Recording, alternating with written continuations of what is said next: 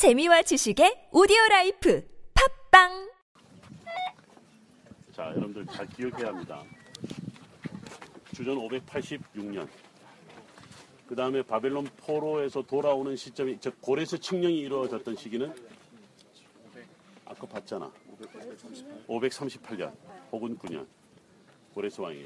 그런데 예루살렘 성전, 제2차 성전, 스룹바벨에서 제2차 성전이 들어섰던, 세워졌던 시기는 자, 여러분들 이거는요, 답을 몰라도 우리 고영승 교수님의 그 이스라엘의 회복 이야기를 하실 때 오늘 건국 70주년 이야기 했던 게 굉장히 왜 중요하냐라고 이야기했던 부분과 관련돼 있어요. 주전 586년에 성전이 무너졌죠. 성전이 몇 년 후에 세워졌을까? 70년. 네, 여러분들이 이제 여기에 예레미야라든지 에스겔이 이제 그 이야기를 거죠. 70주년. 그래서 516년에 공교롭게도 제2차 성전이 들어서게 됩니다. 이게 수르바벨 성전이라고 하지만 우리가 역사적으로 제2차 성전이라고 하는 거죠. 그게 이제 516년이죠. 자, 건너뛰어서, 건너뛰어서, 자, 2차 성전이 언제 무너져요? 이 성전, 제2차 성전이. 로마에서 무너지죠. 주후 70년에 무너집니다. 연대 꼭 기억하셔야 돼요. 이게 여러분들이 큰 패러다임 틀을 가지고 있어야 이 부분을 이야기를 합니다. 그 다음에 구약 성경 정경화가 이루어진 게 AD 90년. 미시나가 완성된 게 AD 200년. 200년. 그 다음에 예루살렘 탈무드가 완성된 게 주후 420년경. 여러분들 이거를 좀 하나 잘 기억을 해 줘야 됩니다. 그래서 이것이 단순히 우리가 구약 성경 시대로만 끝나는 게 아니라 신약 성경 시대로만 끝나는 게 아니라 교회 속에서 역사가 이어져 오는 그 포인트에서 지포리를 이해했으면 좋다, 이해해야 한다 그 이야기를 하는 겁니다. 자 먼저 유대교 이야기는 우리가 좀 더 나중에 좀 더 이야기를 하기로 하고요. 지금 제가 가리키는 남쪽 방향입니다. 남쪽에 저것이 현대 도시 나사렛입니다. 바로 언덕 너머에 우리가 이제 숙소로 있었던 지역뿐만 아니라 예수님께서 사셨던 나사렛 방향입니다. 그래서 지포리 문화설이라고 하는 것이 바로 이 문화권 안에 있었던 나사렛 이야기를 하는 거죠. 그래서 아까 제가 헬레 헬라 문화와 로마 문화, 뭐 김나지움 다양한 이야기를 했었었죠. 여러분들이 서 계신 이곳에 헬라 문화가 들었으면서 김나지움을 중심으로 한 엄청난 학교가 들었으면서 이 갈릴리 지역 전체 큰 문화권을 형성하게 됩니다. 여러분들 나사렛뿐만 아니라 오른쪽으로 한번 여러분들 다시 방향을 바꿔보면 저 멀리 산 높은 산이 보이죠? 지금 여러분들 여기서는 처음 이제 어떻게 보면 저 산을 이렇게 동서 아니 처음부터 끝까지 다 볼 수 있는데 저 전체가 다 32km나 되는데요. 저것이 갈멜산입니다. 여러분들이 다녀왔던 갈멜산은 왼쪽에 귀퉁이에 제일 높은데 하얀 건물이 하나 보일 겁니다. 네. 보이나요? 네. 저기서 아까 우리 그 그저께 점심도 드셨고 엘리야의 불의 재단이라는 곳이 바로 저곳입니다. 제일 오른쪽 끄트머리 큰 도시가 보이죠.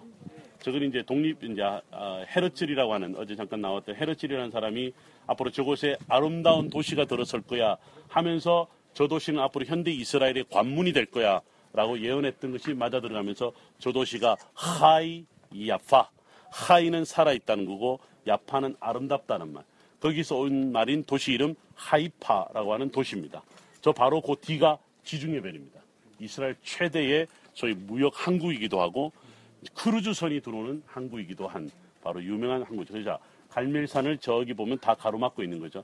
다시 여러분들 뒤로 오른쪽으로 쭉 한 바퀴 돌면 지금 여러분 넓은 평지 하나 보이죠. 여러분 지금 왼쪽에 저수지가 하나 보이나요? 저 저수지가 에스콜 에스골 레저부아 이렇게 이야기를 하는데요. 지금 거기에서 오른쪽으로 차가 다니는 길을 따라 보면 무슨 수로 같은 게 쭉 하얀 길을 따라 연결이 되어 있는 거 보이시나요? 저 물이 흘러 들어오는 이게 수로입니다. 라인입니다. 자, 여러분들 지금 오른쪽에 저기 라인이 쭉 있을 때 오른쪽으로 계속 눈을 돌려보시죠. 오른쪽으로. 눈을 돌려보면 네, 햇볕 때문에 볼 수 없을 텐데 저기를 따라가면 어느 어디와 맞닿느냐면 갈릴리 호수와 맞닿습니다. 자, 바꿔 말하면 제가 어저께 그랬냐 헐모니 이슬이 유다 산지에 내린 같도다. 단에서부터 부엘셰바까지 헐모니 문이 저 부엘셰바까지 간다. 이 이야기가 바로 여기를 기점으로 합니다. 갈릴리 호수물을 바로 저쪽으로 끌어당기는 거예요. 그래서 저 물을 갖다가 정수를 해서 이스라엘 전역으로 흘려보냅니다. 그것이 바로 유명한 에스골 레저부아인데 놀라운 사실은요. 저것이 오늘날 것이 아니라요. 지금 오늘날은 저렇게 리모델을 했지만 헤롯 당시 때부터 시작된 겁니다. 헤롯이요. 저 물을 여기까지 끌어당겨서 여기를 갖고 전국에 물을 끌어당기는 흘려보내는 시스템을 만들고자 했던 거죠.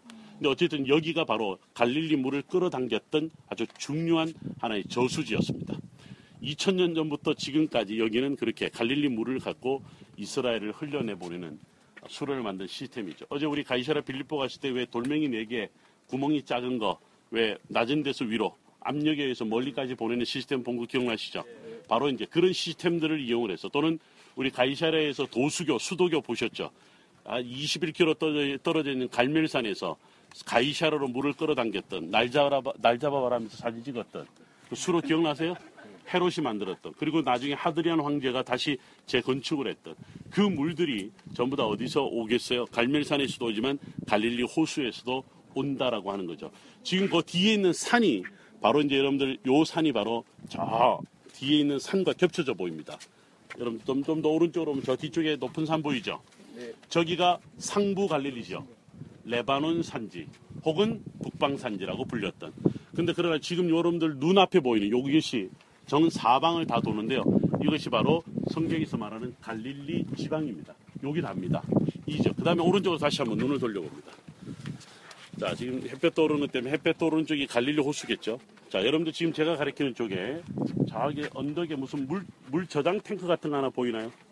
네. 물 저장 탱크 산 뒤쪽이 말고 앞에 네. 중턱에 예, 예.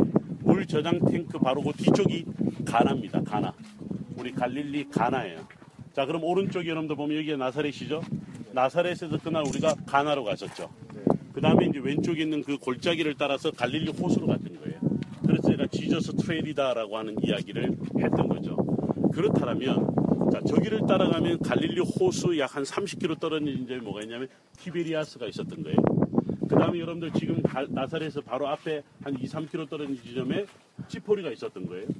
그 다음에 여러분들 다시 이제 우리 갈멜산 쪽으로 보면 저 산 너머에 가면 가이사랴가 있었던 거예요. 가이사라. 이 모든 것이 보면 로마 헬라 문화의 중심지도 되지만 그 문화권에 있는 게 이 갈릴리 지역이었다는 거예요. 그렇기 때문에 이제 이 갈릴리의 지포리 문화설이라고 하는 헬레니즘과 로마는 이스라엘 삶을 특히 갈릴리 지역의 이스라엘 삶을 거의 지배했다라고 보는 거죠. 그래서 여기서 발견되는 비문들을 보면요. 대부분 다 주전 1세기, 조 1세기는요. 대부분 다 헬라어 비문입니다. 비문들 예루살렘까지도 영향을 미쳤으니까 그래서 이제 그 당시 이 땅의 언어는 헬라어였다. 그래서 헬라어였고 대중적인 언어 유대인들 사이에 사용된 언어는 아람어였다. 회당의 언어는 히브리어였다. 이렇게 이야기를 하는 거죠. 여기서 우리는 이런 질문을 합니다. 예수님은 헬라어를 얼마나 아셨을까? 아셨다면 얼마나 아셨을까? 이런 이야기를 왜 이런 질문을 해야만 하죠? 신약 성경이 헬라어로 되어 있기 때문에 이것에 대해서요 그동안 많은 학자들이 특히 JSS 학파라고 하는 이게 Jerusalem Perspective라고 하는 유명한 학파는요 히브리 대학의 교수를 중심으로 특히 데이비드 플루서라고 하는 이 교수에 의해서 시작된 이 학파는 무슨 뭐에 뭐에 관심 갖냐면 공관 복음서는 원래 히브리어로 되어 있었다 혹은 아람어로 되어 있었다. 왜 그러냐면 대부분 다 유대 문헌이니까 유대인들의 이야기니까 이것이 시간이 지나서 3세기 4세기로 넘어가면서 헬라어로 기록 기록되었다. 이게 여러분들 상당히 신약 성서학자들에게 상당히 많이 어필되는 그런 주장 중에 하나입니다. 그것이 왜 이런 어디서 그럼 이런 이야기가 나오냐면 바로 지포리 문화설에서 나오는 이야기라는 거죠. 저 같은 사람은요, 제가 운영하는 아카데미에서 뭘 가르치냐면 신약 성경을 히브리어로 읽는 클래스가 있습니다. 특히 이제 요한복음 같은 경우. 근데 생각보다도 히브리어로 읽는 요한복음이 훨씬 쉽게 다가옵니다. 왠지 뭐 물론 제가 히브리어를 더 잘 알고 뭐 헬라도 뭐 배우긴 했습니다만 히브리어를 갖고 이제 제가 제가 말씀드린 저는 원래 헬라어 전공자입니다. 나중에 히브리어를 배우면서 이 두 개 언어를 같이 비교해 보는데 놀라운 사실은 히브리어로 읽는 것이 신약 성경이 더 와닿는 거죠. 뭐 그건 뭐 개인적인 차이가 있습니다. 어쨌든 그러나 이 이야기의 근거는 전문적인 근거는 바로 이곳 아, 찌포리 문화설을 이야기를 하고 있다라는 데서 여러분들 이해를 하면 같습니다. 됐습니다. 그 다음에 하나 더 이야기를 합니다. 자, 지금 여러분들 우리가 이제 오늘 여기서 보고 난 다음에 남쪽으로 내려갑니다. 중앙산지를 따라 내려가지만 예루살렘에 거의 다 왔을 때 거기서 우리 여리고로 내려가 버립니다. 예루살렘 방향이 여기단 말이죠. 예루살렘 성전이 파괴하고 난 다음에 사내들인이 AD 90년 이전까지는 사내들인이 해체당한 상태입니다. 그리고 난 다음에 사내들이는 제일 먼저 모였던 데가 아까 제가 말씀드렸던 얌니아 혹은 야분에 거기가 어디냐면 바로 텔라비브 국제공항에 있는 여러분들 비행기 내렸던 그곳입니다. 거기에서 야분에 혹은 얌니아에서 지금 제가 말하는 여러분들 갈밀산 넘어가 사, 샤론 평야니까 샤론 평야를 거쳐서 어디로 오냐면 갈릴리 지방으로 사내들이 옮겨오는 겁니다. 아까 여러분 나오죠? 주후 200년에 지포리에 사내들인이 들어왔다 이런 이야기를 합니다. 근데 사내들인이 여기서 끝나지 않아요. 사내들인이 어디로 가냐면 바로 티베리아스로 갑니다. 티베리아스로 간 사내들인이 AD 420년경에 완성한 책이 뭐냐면 예루살렘 탈무드라는 거죠. 여기에서부터 이제 여러분들 소위 말해서 알레포 코덱스에 이르기까지 모음 작업을 하게 됩니다. 그게 바로 티베리아스 모음 체계. 지금 우리가 배우고 있는 그래서 마수라 학자들의 시작은 어떻게 보면 가장 빨리 가면 주후 6세기, 5세기 때부터 이미 시작됐다 이렇게 이야기를 할 수 있는 그렇다면요 성전이 있었을 때는 예루살렘이지만 성전이 없는 시대는 지금 보시는 여기 그리고 티베리아스 이 지역이 유대교의 아주 중요한 핵심이 되는 것을 볼 수가 있는 거죠. 우리가 유대교에 대해 조금만 관심을 갖는다면 이 흐름이 여기서 끝나지 않습니다. 여러분들 보세요. 유대인들이 전 세계로 흩어지기 시작합니다. 흩어지는데 크게 두 지역으로 갑니다. 크게 두 패러다임으로 형성되는데 하나는 중동을 가고 동쪽으로 가게 되고 아프리카로 갑니다. 이 사람들을 뭐라 부르냐면 스파라디 주이시라고 합니다. 그 다음에 지중해 넘어서 유럽권으로 간 사람들을 Ashkenazi Jewish라고 합니다. 이스라엘의 최초의 시온주의 운동을 일으킨 사람들은 Sephardi Jewish들이 아니라 Ashkenazi Jewish들입니다. 그렇기 때문에 Ashkenazi Jewish들이 자기들이 priority를 갖고 있습니다. 이스라엘 땅에 대한. 그리고 난 다음에 이제 어, 중동에서 아프리카에서 돌아오기 시작하는 거예요. 제가요, 여러분들 제가 히브리어를 쓰고 막 이러면 이스라엘 사람들이 저보고 이렇게 묻습니다. 야, 너 이스라엘 사람이야? 너 유대인이야? 이렇게 이야기해.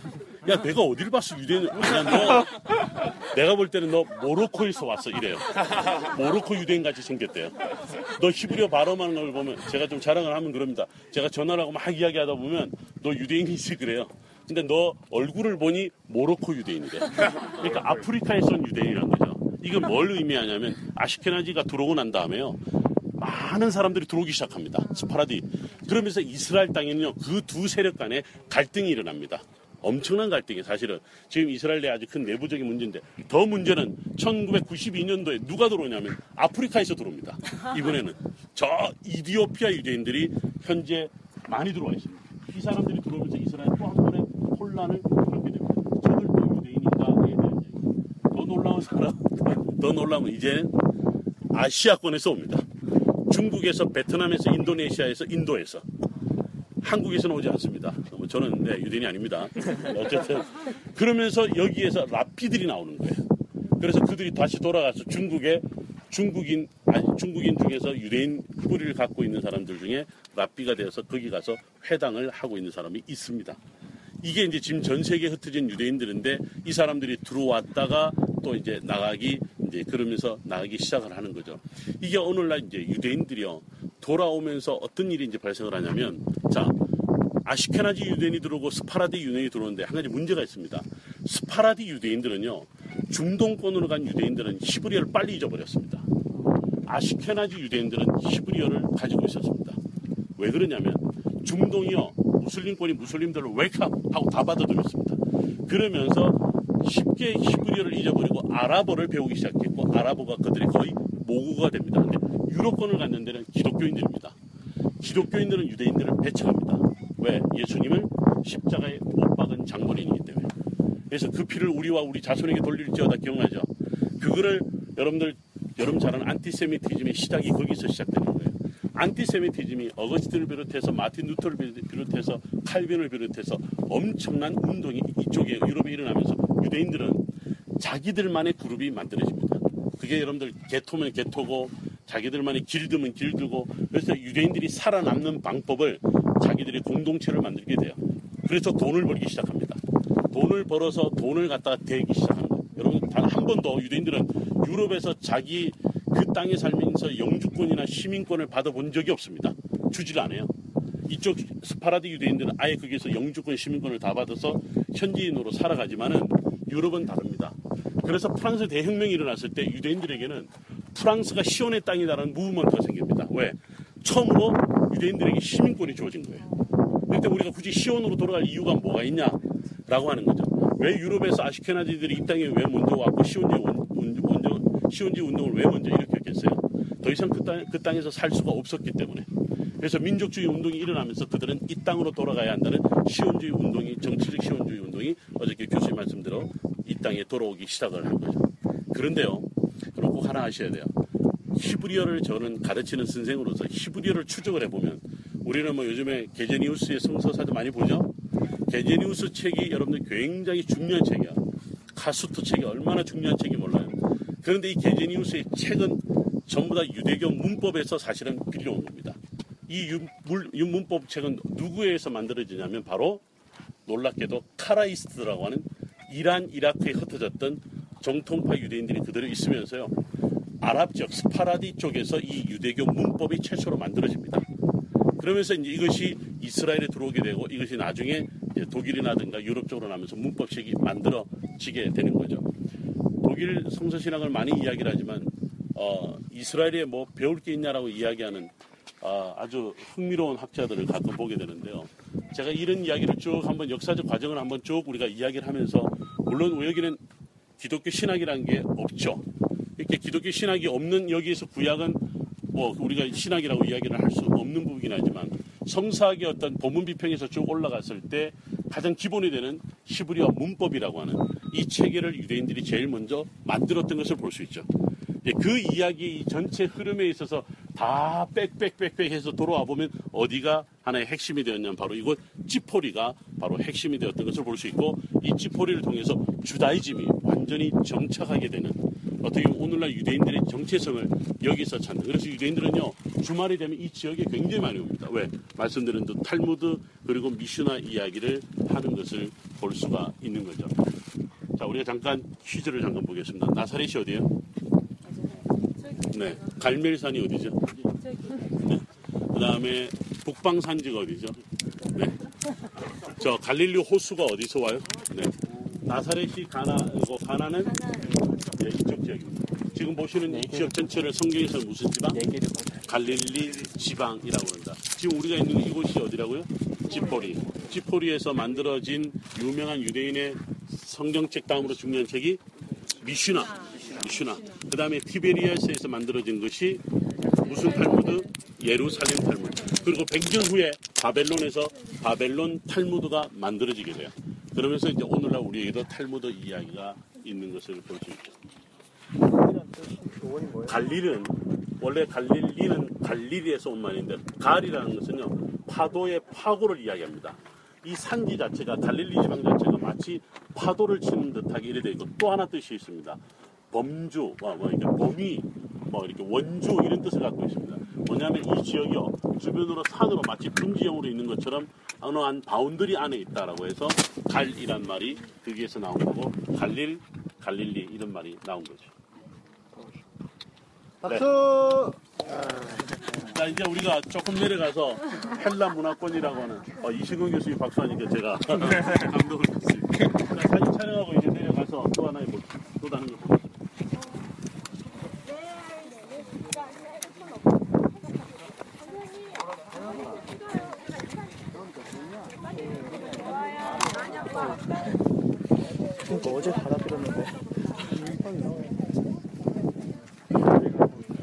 opening of